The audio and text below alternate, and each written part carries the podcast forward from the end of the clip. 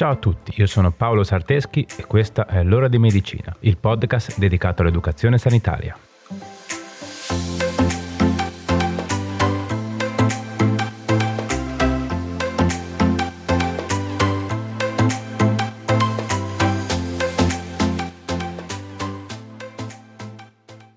Ciao a tutti e bentornati.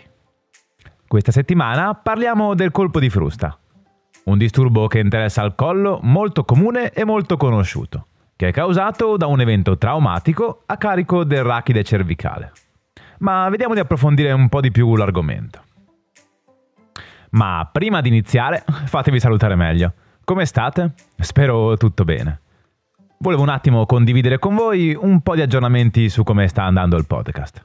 Siete sempre di più ad ascoltarci ogni settimana, siamo a circa seimila ascolti ogni mese, con un totale di ascolti dall'inizio del progetto a più di centodiecimila. centodiecimila ascolti, veramente, ma veramente assurdo, eh? Un traguardo che non mi sarei mai aspettato quando è iniziato tutto. E per questo non posso che ringraziarvi di cuore. Mi fa quasi impressione pensare che per centodiecimila volte qualcuno ha deciso di ascoltare una puntata di questo podcast. Purtroppo il podcast è un bellissimo strumento comunicativo, ma monodirezionale. Nel senso che voi ascoltate me, ma io non posso sentire voi, e nemmeno vedervi o sapere chi siate. Ho davanti solo i numeri degli ascolti, giornalieri, settimanali, mensili, e posso giusto sapere qual è la piattaforma in cui mi ascoltate maggiormente. Ma niente di più. E anche per questo vi devo ringraziare. Infatti siete sempre in tantissimi a cercarmi sui canali social per farci sapere che apprezzate il progetto e che in qualche modo vi è utile. Ed è questa la più grande soddisfazione. Sapere che tutte queste ore di registrazione possono essere utili a qualcuno e che in mezzo a questi centodiecimila ascolti almeno una volta il messaggio che volevamo comunicare sia arrivato. Ed è in fondo per questo che abbiamo iniziato ed è per questo che ogni settimana siamo qui. Vabbè, niente, mi sto dilungando decisamente troppo, quindi questa breve digressione era solo per ringraziarvi dei traguardi di ascolto che abbiamo raggiunto e per la vicinanza che ci mostrate ogni settimana. Grazie davvero. Va bene, dai, basta. Torniamo all'argomento di oggi, il colpo di frusta. Pronti? Andiamo. Il colpo di frusta è appunto un evento traumatico che interessa il rachide cervicale. Infatti il suo nome tecnico sarebbe trauma distorsivo del rachide cervicale. Ma partiamo dalle basi. Che cos'è e dove si trova il rachide cervicale? Il rachide, che sicuramente tutti voi conoscete con il nome di colonna vertebrale o spina dorsale, altro non è che un complesso formato da una struttura scheletrica, ovvero le vertebre, dalle articolazioni e strutture connettive che tengono insieme i vari componenti, e dai numerosi muscoli che gli permettono di muoversi e sostenersi. La funzione principale del rachide è di fornire sostegno e mobilità al cranio e al tronco, oltre che ad accogliere e proteggere il midollo spinale, che è contenuto al suo interno. La colonna vertebrale può essere scomposta in cinque segmenti, che corrispondono alle parti in cui possiamo suddividere il tronco, ovvero tratto cervicale a livello del collo, tratto toracico o dorsale a livello del torace, tratto lombare o addominale nella zona dell'addome e tratto sacrale costituito dall'osso sacro. In ultimo abbiamo il coccige. Ok, quindi ora è più chiaro che per rachide cervicale si intende il complesso di vertebre, articolazioni, strutture connettive e muscoli della colonna vertebrale a livello del collo. Il rachide cervicale nello specifico è composto da sette vertebre ed è suddiviso in due parti, il rachide cervicale superiore e il rachide cervicale inferiore. Vabbè dai, ma direi che con l'anatomia possiamo anche fermarci qui. L'importante era capire più o meno di che parte del corpo stiamo parlando. Il colpo di frusta o trauma distorsivo del rachide cervicale, nella maggior parte dei casi, insorge in seguito a un brusco movimento del capo, che supera i limiti fisiologici di escursione articolare. Il movimento tipico è quello che il nostro collo subisce durante un incidente automobilistico, in particolare durante un tamponamento. Avete presente la situazione, no? Siete in auto belli tranquilli e fermi a un semaforo ascoltando la puntata settimanale del vostro podcast preferito, quando l'auto dietro di voi non si ferma in tempo e vi viene contro. Quando la vostra macchina viene tamponata, il sedile e voi che ci siete sopra subite una forte accelerazione che vi proietta in avanti. Durante questa spinta improvvisa in avanti, il peso della vostra testa tende, per inerzia, a conservare la sua posizione di partenza. Quindi, mentre tutto il corpo e il sedile vengono spinti in avanti, la testa rimane indietro e viene pressata sul poggiatesta. Questo movimento provoca l'allungamento delle fasce muscolari anteriori, facendo subire al vostro collo un danno da iperestensione. Ma non finisce qui, eh? Infatti, successivamente, finita l'accelerazione improvvisa, avremo anche una brusca decelerazione e in questo momento la vostra testa verrà proiettata in avanti, con conseguente allungamento della muscolatura posteriore, subendo un danno da iperflessione. La conseguenza di tutti questi movimenti assolutamente non fisiologici sarà un'iperestensione dei muscoli del collo, che rispondono accorciandosi. Ok, bene, ed ecco la situazione tipica che provoca un colpo di frusta. In ogni caso, ovviamente, il colpo di frusta può comparire anche per eventi traumatici legati a gesti sportivi o a incidenti di altra natura. In questi casi l'impatto avviene più facilmente in direzione obliqua, proiettando il capo lateralmente e causando danni vertebrali più consistenti. Giusto per rendere ancora un po' più chiaro il meccanismo lesivo alla base del colpo di frusta, possiamo immaginarci i muscoli del collo come una fitta rete di elastici. Quando si piega in avanti e indietro con forte accelerazione, il limite di resistenza degli elastici viene superato e quindi iniziano a sfilacciarsi sempre di più, fino ad arrivare alla completa lacerazione, ovvero allo strappo muscolare. Per fortuna, nella maggior parte dei casi, il trauma conseguente ad un incidente di questo tipo non è così violento da strappare le fibre muscolari, ma solitamente si verifica solamente uno stiramento dei muscoli e dei legamenti. L'entità del danno in ogni caso è direttamente proporzionale all'intensità dell'impatto. Nei colpi di frusta meno gravi avremo soltanto lesioni muscolari e legamentose con coinvolgimento marginale delle strutture articolari. Questi traumi non vanno comunque sottovalutati, eh, perché le loro conseguenze negative si possono manifestare anche nei giorni seguenti, con la comparsa della classica contrattura muscolare da riflesso protettivo. Si tratta essenzialmente di un meccanismo di difesa che il nostro corpo adotta, contraendo la muscolatura cervico-nucale. In questo modo verranno impediti tutti quei movimenti in grado di peggiorare la situazione e i processi di riparazione cellulare potranno procedere senza intoppi.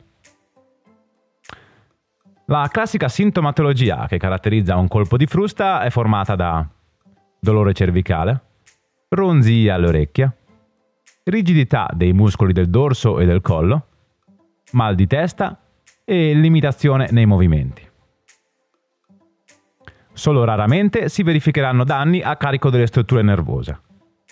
Tuttavia, man mano che l'entità del trauma aumenta, le lesioni potranno interessare anche il disco intervertebrale e le strutture adiacenti, con la comparsa di sintomi come parestesie, ovvero formicolii, brachialgie, ovvero dolore al braccio, sciatalgie, ovvero dolore al nervo sciatico che parte dalla parte bassa della schiena e si estende alla gamba. Questi sintomi sono dovuti a schiacciamento o irritazione dei nervi spinali. Nei casi più gravi si potranno manifestare anche alterazioni della colonna, dell'equilibrio fisiologico del bacino e addirittura dell'articolazione temporomandibolare. La situazione peggiore comunque compare quando il colpo di frusta si associa a vere e proprie rotture legamentose, erniazioni discali e fratture vertebrali. In queste situazioni la gravità della lesione esula dalla definizione di colpo di frusta, che abbiamo visto essere caratterizzato da lesioni molto più superficiali. Basti pensare che una rottura del midollo spinale contenuto nelle vertebre cervicali causa la paralisi degli arti e, se avviene a livello delle prime due vertebre cervicali, è addirittura letale. Dato che molti sintomi compaiono solo dopo diverse ore dal trauma, si consiglia di rivolgersi preventivamente al pronto soccorso più vicino, anche in assenza di dolore. Solo una visita specialistica potrà così diagnosticare la reale entità del colpo di frusta e prescrivere le terapie più opportune. Un calo della forza nell'apprensione, deficit coordinativi e dei riflessi tendinei sono elementi che già a un primo esame clinico fa- possono far sospettare un coinvolgimento delle strutture nervose. In questi casi, soprattutto se l'impatto è stato piuttosto violento, potranno essere effettuati esami diagnostici come radiografie e T A C, per evidenziare l'effettiva entità delle lesioni. Una volta fatta la diagnosi, il medico vi prescriverà riposo e farmaci adeguati per affrontare la fase acuta. Il riposo è infatti il mezzo di guarigione più efficace in questi casi. Nella fase iniziale andranno limitati al massimo i movimenti del collo e della testa. Spesso il primo intervento sarà proprio quello di applicare un collare, che con la sua azione di sostegno proteggerà il tratto cervicale, sia da movimenti incongrui sia da sollecitazioni di altro tipo. I medicinali più utilizzati per curare colpo di frusta sono quelli con azione antiflogistica, antidolorifica e miorilassante. Nel caso in cui il dolore interferisca con il riposo notturno o crei ansietà, potrebbero anche venire prescritti farmaci tranquillanti e sedativi. Terminata la fase acuta del trauma, più o meno dopo dieci venti giorni, l'utilizzo di farmaci e collare viene abbandonato definitivamente. A questo punto di solito verranno invece introdotte terapie fisiche e manipolazioni. Seguire un percorso riabilitativo dopo un colpo di frusta è di fondamentale importanza, perché assicura un recupero migliore dall'infortunio. In assenza di tale accorgimento, il dolore potrebbe cronicizzare, aggravarsi o comparire anche dopo diversi mesi, creando notevoli disagi. Ricorda di affidarti sempre a professionisti che possono eseguire queste terapie e manipolazioni. Evita improvvisazioni.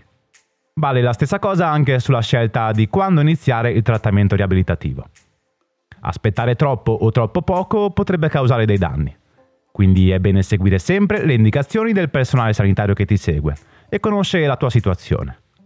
Non improvvisare o generalizzare. Ogni caso è a sé e deve essere valutato da personale esperto. Quindi, prima di chiedere consiglio a tuo cugino che ha avuto un incidente simile poco fa, fatti visitare in un pronto soccorso e chiama il tuo medico per ogni dubbio. Ok, dai, ma direi che stiamo già passando dalla parte dei consigli pratici. Quindi, pronti? Andiamo.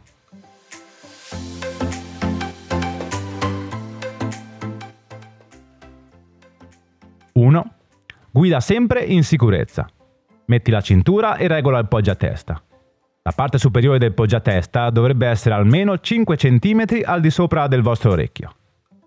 Inoltre regola adeguatamente anche il sedile, in modo da stare dritti con la schiena e non distanziarsi troppo dal poggiatesta.